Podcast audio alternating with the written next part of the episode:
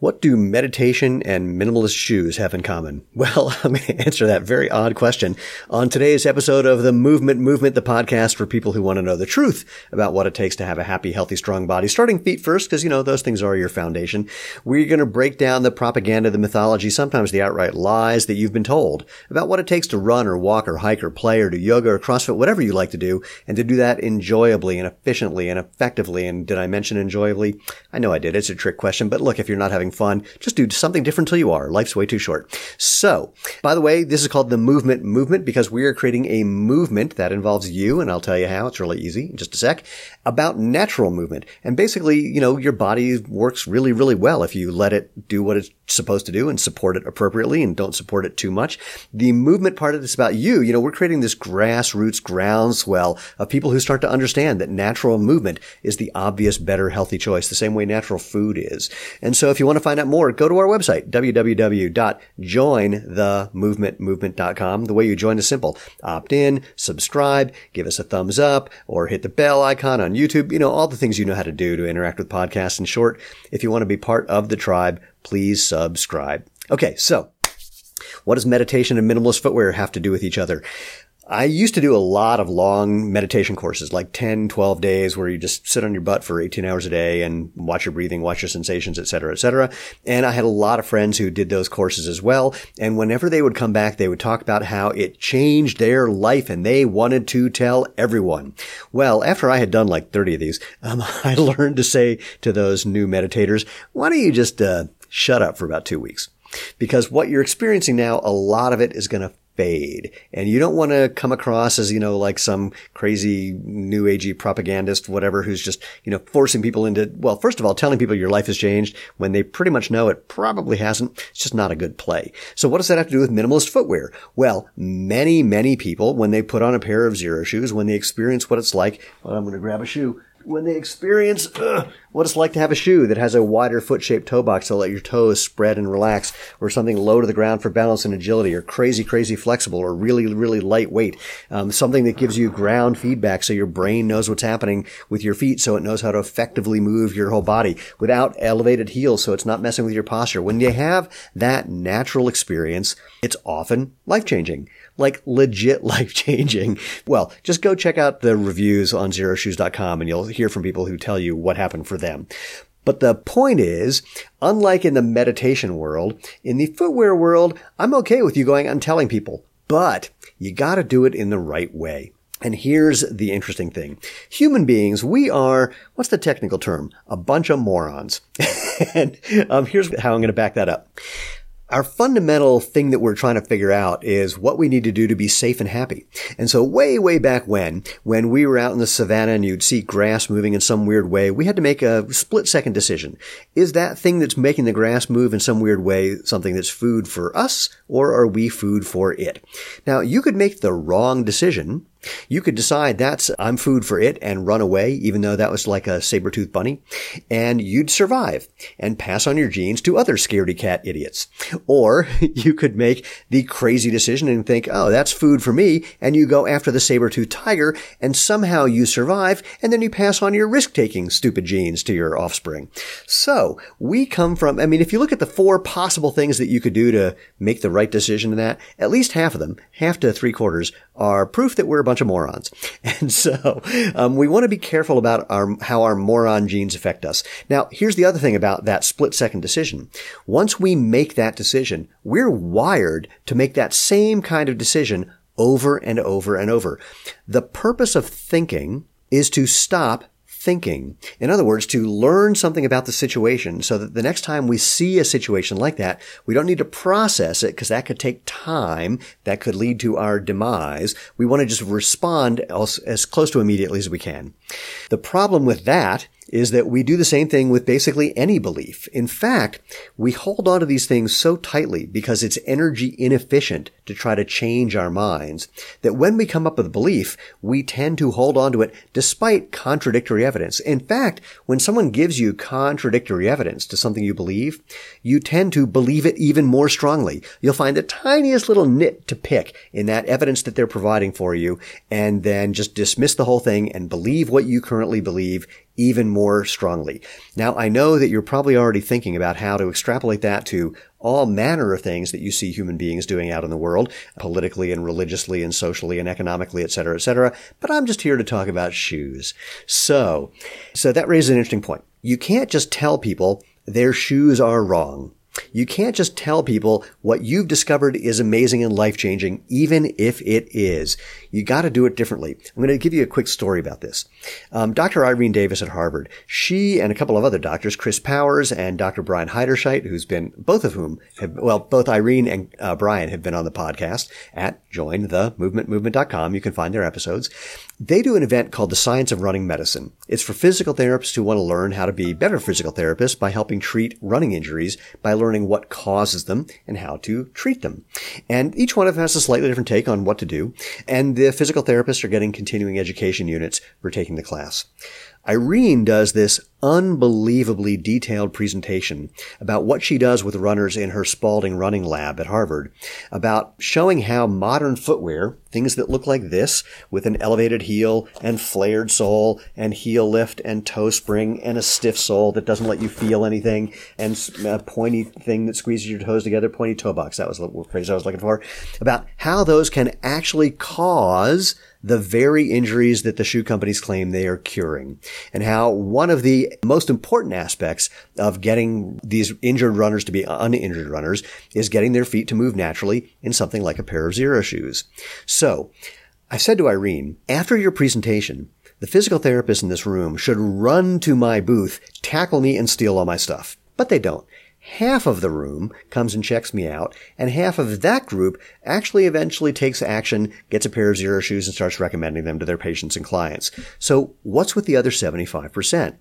Well, those people, especially that first 50% who never even come to check me out at all, they are completely convinced. They have the belief that the shoes that they're wearing, they made a rational decision to wear those shoes. Even if you ask them how they came to that rational decision, they will tell you that some 20-year-old kid in a shoe store who did some motion gait analysis on a treadmill, that's a whole other story we'll talk about in another podcast, told them, recommended that that's the shoe for them. And they've been wearing it, and they've been dealing with whatever they've been dealing with, maybe problems, maybe not, and recommending it to their clients. And so now what Irene just basically did is told them they're wrong. Humans don't like being told they're wrong. Most of them. A lot of them.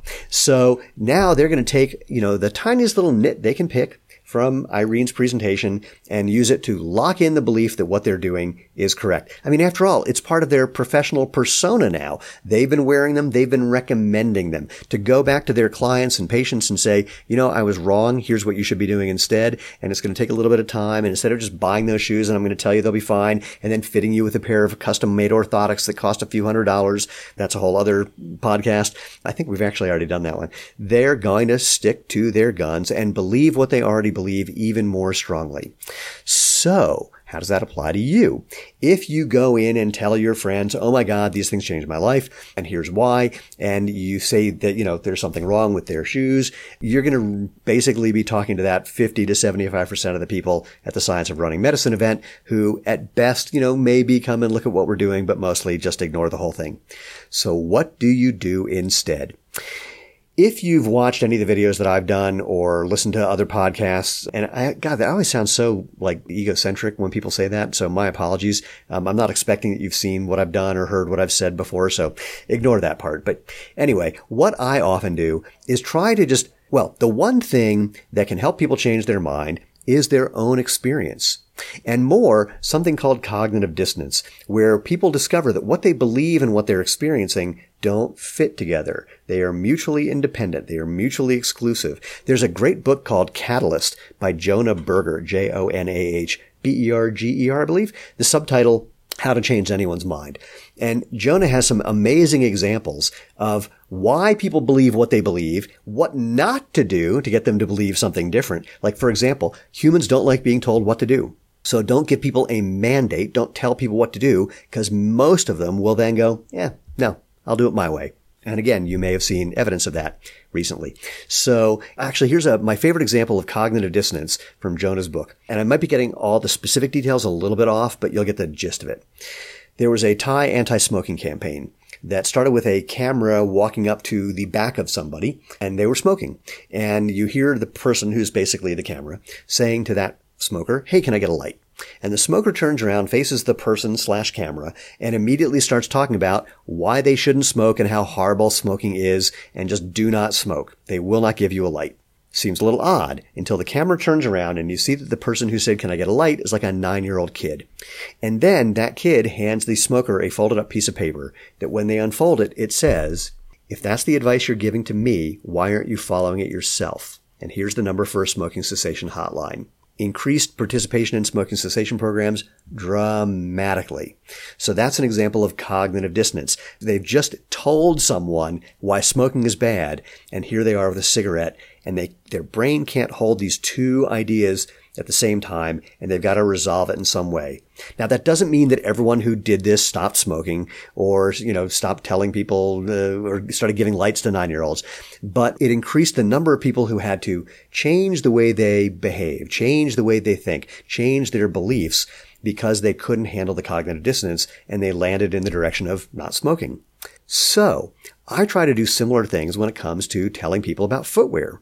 And you might, hopefully you use these, and maybe you'll come up with other versions of these. And if you do, I want to hear about them. You can email them to me at move@jointhemovementmovement.com. So here's examples of things that I've done. One of the things I often say to people, in fact, whenever someone asks me what I do for a living, this is what I say. I go, this will sound weird, but let me ask you a question back. Do your feet feel better at the end of the day than they did at the beginning of the day? I've never had anyone say yes. And I go, that's because you're wearing the wrong shoes. What I do for a living, I make shoes and boots and sandals that are so lightweight and so comfortable. We've had people email us to tell us they forgot they were wearing them and they went to bed with their shoes still on. Not because they passed out drunk, although that probably happened a couple times too. And I say that to just, for the fun of bringing a little laugh to it. And then people start thinking about what it is with their shoes. Now you've invited the opportunity. You can tell your story. It's like, I used to have that same experience, but now at the end of the day, I come home and I sometimes forget I'm wearing my shoes. That's how comfortable these things are. So now you've kind of opened up the possibility. And then if you want to get into the story, wider toe box, flat sole, low to the ground, et cetera, they're more open to that story. The first thing I point out when people say, no, I don't feel better at the end of the day, I go, well, take a look at the shape of your foot and then take a look at the shape of your shoe and tell me what the relationship is between those. And if your foot is the shape of a shoe with a big pointy toe like this, it's because you've been shoving your foot into shoes like that, like Chinese, foot binding that they used to do to women. Why would you do that? People don't have a good answer for that. So now they're in a state of cognitive dissonance that they need to resolve. Another thing that I like to say to people, I say, so if you elevate your heel, that changes your posture and can put stress on your lower back. Why would you want to do that? And they can't figure that out. I go, you have more nerve endings in the soles of your feet than anywhere but your fingertips and your lips. So you're supposed to feel things there. Basically to tell your brain what's happening with your feet so your brain knows how to control your body. But your shoe isn't letting you feel things, is it? And they go, So they're starting to get the hint about the natural movement idea. My favorite thing to say is, do you remember being a kid on a warm summer day and going outside and kicking off your shoes and playing and feeling the grass between your toes or the sand around your feet or the water around your ankles, whatever you did, and you stay out till it was so dark that you couldn't see your hand in front of your face, let alone the ball you're trying to kick or throw, and your parents would have to drag you home. Well, I can tell you, you can have that experience almost at any age by letting your feet do what's natural. Or I say sometimes, have you ever watched little kids run? I can tell you as a running coach, they do it beautifully. First of all, look at their faces. They do a weird thing that most adult runners don't do. It's called, smiling or laughing. They're doing it for fun. They run till they get tired. Then they stop for a very short amount of time and then they start again. There's a track meet that they have here in Colorado. I hope they have it this year. It's an open meet. There's Olympians and there's tiny little kids. And the only thing that would be cuter than the little kids running is if they replace them with puppies and kitties, because, oh my God, they are adorable. And it's so fun. You watch them, the gun goes off and they don't know what that means and they're like shocked. And then someone says, run, and they start to run and they will run till they're done. Then they stop and then they start again. And when they get to the finish line, they're like, and they're so happy they got to the finish line. They don't know if they were first or last. They just know that they finished, and we're all going, with them because we're living vicariously through them. We're remembering how much fun it was just to have fun. When people remember that, and remember that was like mostly barefoot, we can say, well, these shoes are designed to give you that same kind of natural movement, barefoot-like fun experience. And that'll make them think the next time they put on a shoe that looks like this one. Some big, thick, heavy, stiff, motion control, padded, arch supporting thing. Arch support, that's another thing. You can say to someone, do you ever break a limb or break your arm or break your leg, or ever see anyone who did? And of course, most people have broken something. They've had a cast on some joint for some reason. You can say, so when you got the cast off, did that joint come out stronger or weaker? They're going to go, well, weaker. And you go, I know it's a trick question, but because you don't want to ask people questions that are a setup. People don't like being set up either. So you can say, this is a trick question.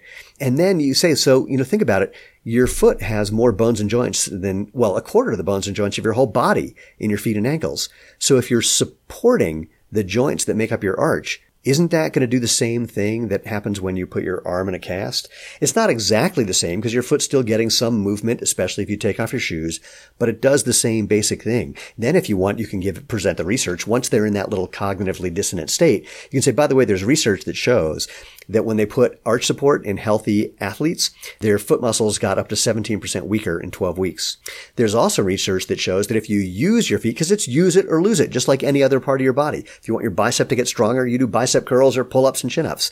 So there's research showing that just by walking in shoes like Xero Shoes, minimalist footwear that lets your feet bend and move and flex, that you can build foot muscle strength in as little as 8 weeks, as much as if you did an actual foot strengthening exercise program. So we're starting with that cognitive dissonant thing, starting with their own experience that somehow does not jibe with what they're doing or what they've been told. And then you can present information that will give them the opportunity to go, huh. And the thing you're going for is a, yeah, that makes sense. Or yeah, that's right. Once that happens in their brain, once they literally say that, then you know your job is done. You can go back to enjoying your shoes. You can go back to meditating. You don't have to tell people how much your life changed unless you're in the mood. So hopefully that's a helpful primer on how to talk to humans about the experience that you've had or hope to have or will have when you slip on a pair of Xero shoes. And or frankly, just walk around barefoot because you get just as much fun, if not more, from doing that. The difference is it's trickier to get into restaurants, which, by the way, totally legal to get into restaurants in bare feet. If they tell you it's a health code thing, they're wrong. But that's, again, topic for another podcast. Until then, I hope that was helpful. If you have any questions or comments, or you have a recommendation for someone that you want on the podcast for when I'm not just doing a rant like this, send me an email, move@jointhemovementmovement.com. And again, go to that website to find out all the places you can find the podcast, all the places that you find podcasts, as well as where you can find us on Facebook and Twitter and Instagram, et cetera, et cetera, et cetera. Most importantly, again, if you want to be part of the tribe, please subscribe. But most importantly, go out, have fun, and live life feet first.